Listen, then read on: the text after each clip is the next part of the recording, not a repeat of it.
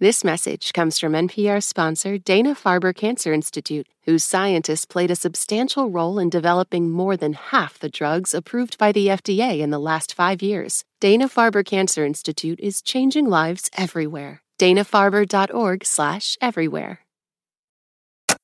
This is Planet Money from NPR.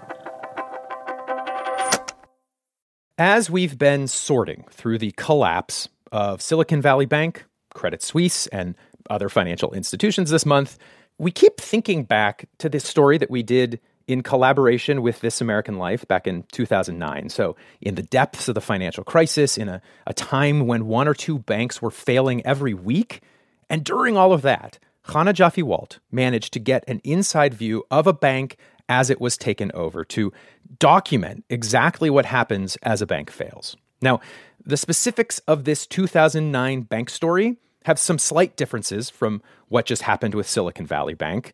Uh, the main difference is that the Federal Deposit Insurance Corporation, the FDIC, they had almost no time to prepare for the Silicon Valley Bank collapse. And so they swooped in, they essentially set up their own FDIC bank to take over Silicon Valley's assets.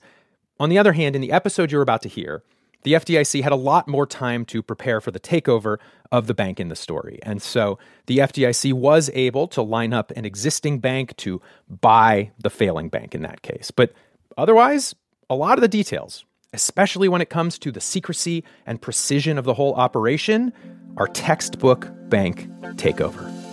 Hello and welcome to Planet Money. I'm Kenny Malone. Today on the show, we listen back to that 2009 story, which was on the radio, it was on This American Life, but as far as we can tell, this is the first time we've ever actually featured the full story on the Planet Money podcast. So today, we hear the minute by minute account of what happened when the FDIC took over the Bank of Clark County. This message comes from NPR sponsor E Trade from Morgan Stanley. Take control of your financial future with E Trade. No matter what kind of investor you are, their tools and resources can help you be ready for what's next. Now, when you open an account, you can get up to $1,000 with a qualifying deposit. Terms apply. Learn more at etrade.com/npr. Investing involves risks. Morgan Stanley Smith Barney LLC, member SIPC. E-Trade is a business of Morgan Stanley. Support for NPR and the following message come from the Lemelson Foundation, dedicated to improving lives through invention, innovation, and climate action. What does it mean to be black in America? In NPR's Black Stories, Black Truths, a collection of stories as varied, nuanced, and dynamic as black experiences, you'll hear it means everything. Search NPR Black Stories, Black Truths wherever you get your podcasts.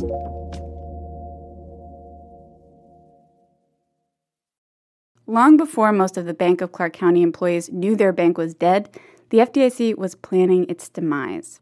They'd been having meetings, contacting other banks in the region, trying to find one that would take over the Bank of Clark County's assets after it failed. All of these negotiations were top secret. And then the time came. Thursday, January 15th, 2009, the operation begins. 80 FDIC agents pull into Vancouver, Washington. Their rental cars are generic, their arrival times staggered. One by one, the agents check into the hotel, each quietly offering a fake name to the guy at the desk. 9 p.m. The FDIC calls the CEO of another bank nearby, Umpqua Bank. Your bank, they tell him, has been selected to take over the Bank of Clark County. You can't tell anyone. Come to a meeting tomorrow at noon. The FDIC will tell you everything you need to know. And so, Friday morning, the Bank of Clark County employees get up, go to work, turn on the lights, and go about their day. And Rick Carey, a vice president from Umpqua Bank, sits down with the FDIC and begins to plan. We actually met with the FDIC uh, beginning at about twelve thirty on Friday, and they were in a uh, in a hotel under a different name. Um, you know, every it, we made sure that there was no one uh, from outside of our two organizations there. My name is Todd Zalk, Bank of Clark County, the best community business bank because we've changed the game in business banking, and we were winning. Often, when I would go to a networking meeting or event, I would introduce myself that way. Todd Zalk is what you call a team player, total bank loyalist to the end, beyond the end. Four weeks after the failure, Todd's still wearing his Bank of Clark County name tag, still passing out his bank business cards, always with a warm handshake, constant eye contact, inserting your name whenever possible. Friday, as Rick Carey snuck into the nondescript FDIC secret location, Todd was playing for the team most of the day I had spent out meeting with businesses. I had a couple networking events, and then I came back to the bank. And Wait, so you were still bringing business in that Friday? I, I, I actually was. I had people that wanted to open accounts. In fact, Chana, in the fourth quarter, I opened over 55 accounts for Bank of Clark County. Todd and his coworkers had no idea the bank was about to be taken over. He knew they were going through a rough time. Just last week, the CEO had called a staff meeting about it. But the CEO was clear things were under control. He used this analogy that we were the ship, you know, and we've gone through a storm and that we were, you know, a little bit tattered, but we were still weathering it well, and that we uh, maybe were taking on a little bit of water and we were looking for someone to maybe buy the bank and had a few buyers that were very interested. And within the next 60 days, we should know if who, who the new face of the bank would be. So that's what I had thought. Many, many Bank of Clark County employees told me about the ship meeting. Mostly, it made sense to them. The CEO said they were doing okay, they were doing okay. But in fact, things had been changing at the bank since 2005. That's when they went big into commercial and real estate loans. They were a young bank, they felt they had to be aggressive, and sometimes that meant making loans other banks wouldn't have made. Loans that ended up killing them. Washington state regulators audit every bank several times a year, and they noted the Bank of Clark County's declining health. Its capital reserves were getting low, so low the bank was in danger of not being able to cover its debts and obligations. And then, you know this story housing prices dropped, developers couldn't make payments. The story finally ends Friday, January 16th, 5:01 p.m. Two FDIC agents and a Washington state regulator enter the Bank of Clark County Casual, head straight for the CEO's office. There, behind closed doors, they deliver the news. They tell him his bank is undercapitalized. It has failed. 5:03 p.m. An agent positioned by the CEO's office door types this news into a BlackBerry. It's received by everyone on the FDIC takeover team. 5:05 p.m. FDIC agents begin closing in on the bank. A few are already inside, quietly and discreetly securing the cash and the vaults. Todd Zalk, oblivious to all this, heads back into the office after a long day of work. I could tell that the mood at the bank seemed odd. And I thought, well, hmm, I wonder if they found a buyer. And kind of people have heard because I was gone most of the day. And so I went in and asked, and they said that um, there was uh, going to be a meeting at six o'clock, and that there might be an announcement as to who the buyer might be or, or what that would look like. Todd hung around, said hello to some customers, did some banking. By this time, it was quarter to six, and I went up to someone that was uh, an executive or senior vice president of the bank, and I said, "How are you doing?" And they said, "Oh, I'm doing all right." And I could tell something was going on, and they didn't want to say. And we looked across to the other side of the the bank, and there was two employees adjusting pictures on the wall, and he looked over at that and I saw his gaze go over to the wall. And so I looked over at the wall and he kind of laughed and he said, Wow, he says, that reminds me of adjusting the chairs on the Titanic before it sank. And that really told me something was going down. Well, then uh, we hit, a, it was probably very close, just a minute or two after six o'clock, and Mike Worthy, our CEO, came out and he stood up and said, well, I've used the analogy that we were a ship that was taking on some water and we needed to pull up next to a bigger ship and see if they wouldn't take us on and our crew. And we thought we had a few buyers for that, but now the biggest ship that sails the seas has come alongside us and they are going to be taking us over, and that is essentially the federal government. I would like to introduce the state of Washington regulators, and he sat down, and the state of Washington stood up and said, We are now taking possession of the bank, of all of its assets, and we are turning them over to the receivership of the FDIC. 6:03 p.m. down the street from the bank, where he's been told by the FDIC to wait in his car. Rick Carey with Umpqua Bank hears his phone vibrate. At that point in time, uh, a signal was given to uh, to myself, and uh, and What, basically, what kind of a signal? uh, it was an email. What did the message say when you got it on your Blackberry? Oh, just uh, it's time. It's time. Yeah, it's time. Come in. 605. Rick gets out of the car and starts walking toward the bank. Inside, a woman from the FDIC takes the stage. She said within the next 10 minutes, there will be 80 FDIC employees coming into the bank. And I looked out there and it was dark, so I couldn't really see. And then all these people, and mostly in suits and professional clothing with attorney type briefcases, started entering the bank, just flooding into the bank. And I was so awestruck at them coming in, and so many of them coming into the bank, that I turned around and looked over there and just kept watching them, and they just continued to come. I mean, 80? I mean, our bank had like 100 employees, and at this time it was dark outside, and a flash flashed out in the parking lot. The flash was the Columbian newspaper taking a picture for Saturday morning's front page news that the bank had failed. All of this happened, Chana, in just a matter of minutes.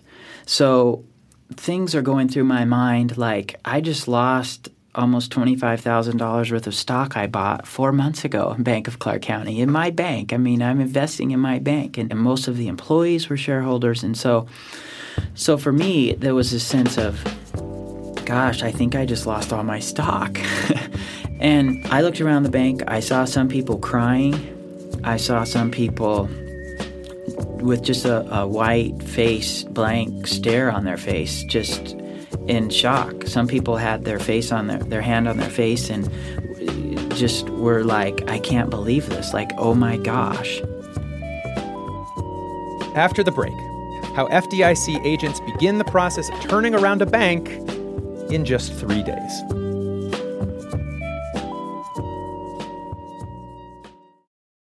This message comes from NPR sponsor American Express. Take your business further with the smart and flexible American Express Business Gold Card. It offers flexible spending capacity that adapts to your business. You can also earn up to $395 in annual statement credits on eligible purchases at select business merchants. That's the powerful backing of American Express. Terms apply. Learn more at americanexpress.com slash business gold card. When voters talk during an election season, we listen. We ask questions, we follow up, and we bring you along to hear what we learned. Get closer to the issues, the people, and your vote at the NPR Elections Hub. Visit npr.org/elections. Hey, it's Sarah Gonzalez. Planet Money recently released a song. Our artist, Ernest Jackson, gets just a sixth of a penny every time someone streams it. Oh, okay, a six. Huh? So we're selling a limited number of vinyl records too. With Ernest's single, you'll get a cut of the sales. And we have merch. oh, yeah, that's a hoodie. I like the colors, baby. We have inflation t shirts, stickers, a Planet Money Records coffee cup. Where, where can I get one? You can get everything now at n.pr slash shop Planet Money. 6:10 p.m. Rick Carey from Umpqua Bank is introduced to the confused employees of the bank he now owns. They have a whole bunch of questions running through their heads. First among them, do we get to keep our jobs? Rick can't answer that. Umpqua will only need about a third of the Clark County staff, the people who actually deal with customers in the branches. Most of the support staff and administration will be let go. But it's too soon to let each person know whether he or she has a job. Rick is put in charge of supervising a full on manual hand count of all the bank's cash. A couple of his staff grab the cash and begin to count.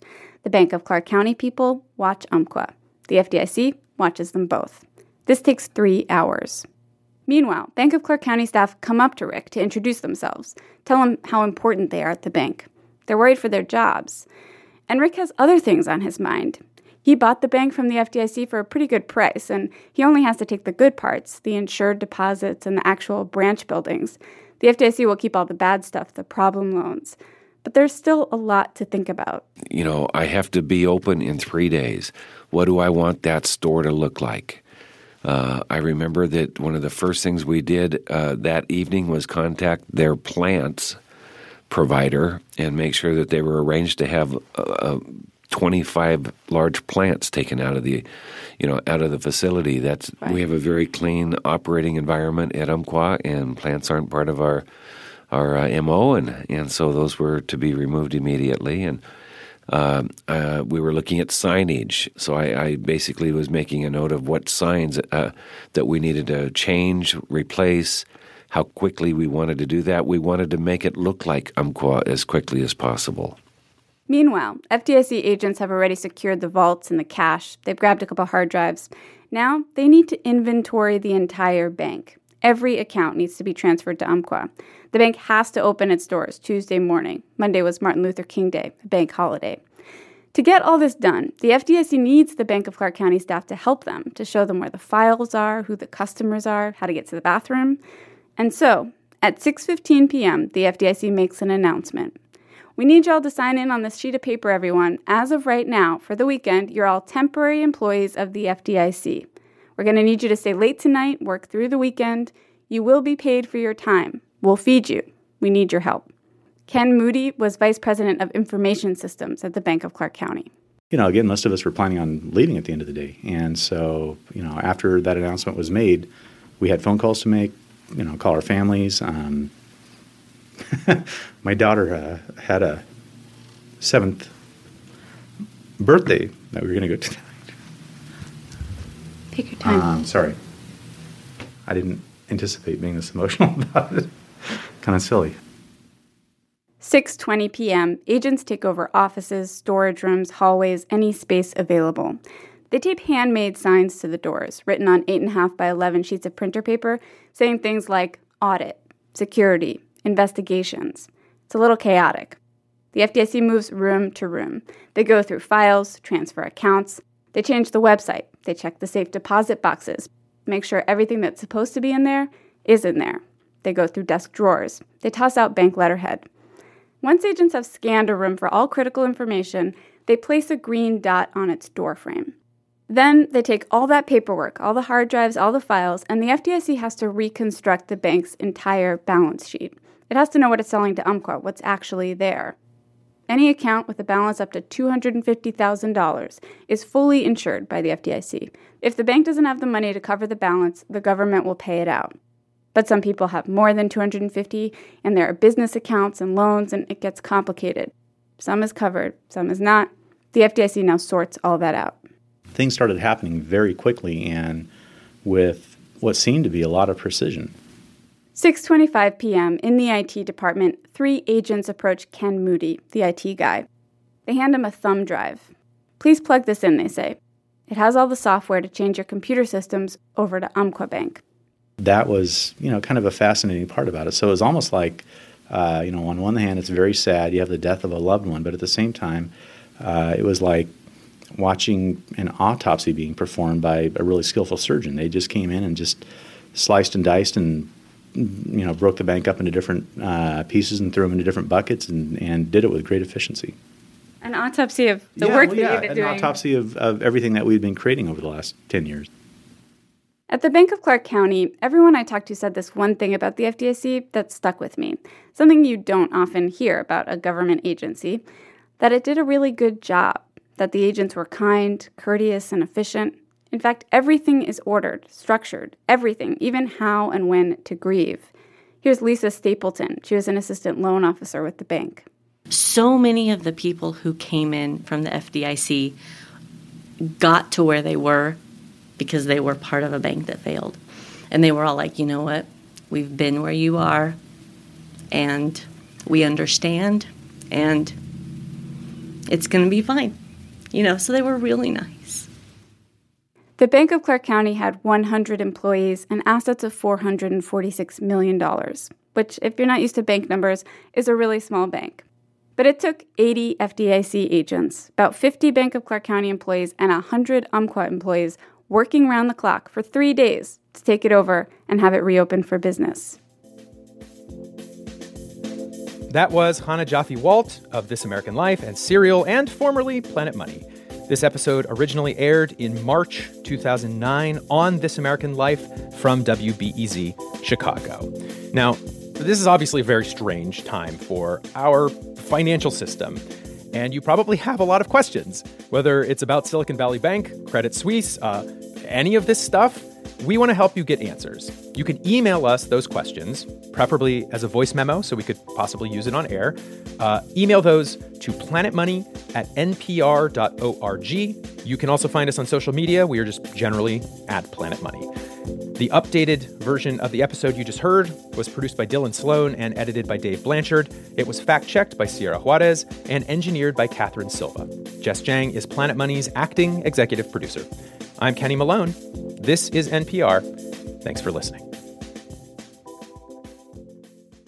This message comes from NPR sponsor American Express. Take your business further with the smart and flexible Amex Business Gold Card. It's packed with benefits that help unlock more value from your business purchases. Learn more at americanexpress.com slash. This message comes from NPR sponsor Discover. Get the service you deserve. With 24 7 US based live customer service from Discover, everyone has the option to talk to a real person anytime, day or night. Limitations apply. See terms at discover.com/slash credit card. It's a high stakes election year, so it's not enough to just follow along. You need to understand what's happening so you are fully informed come November. Every weekday on the NPR Politics Podcast, our political reporters break down important stories and backstories from the campaign trail so you understand why it matters to you. Listen to the NPR Politics Podcast wherever you get your podcasts.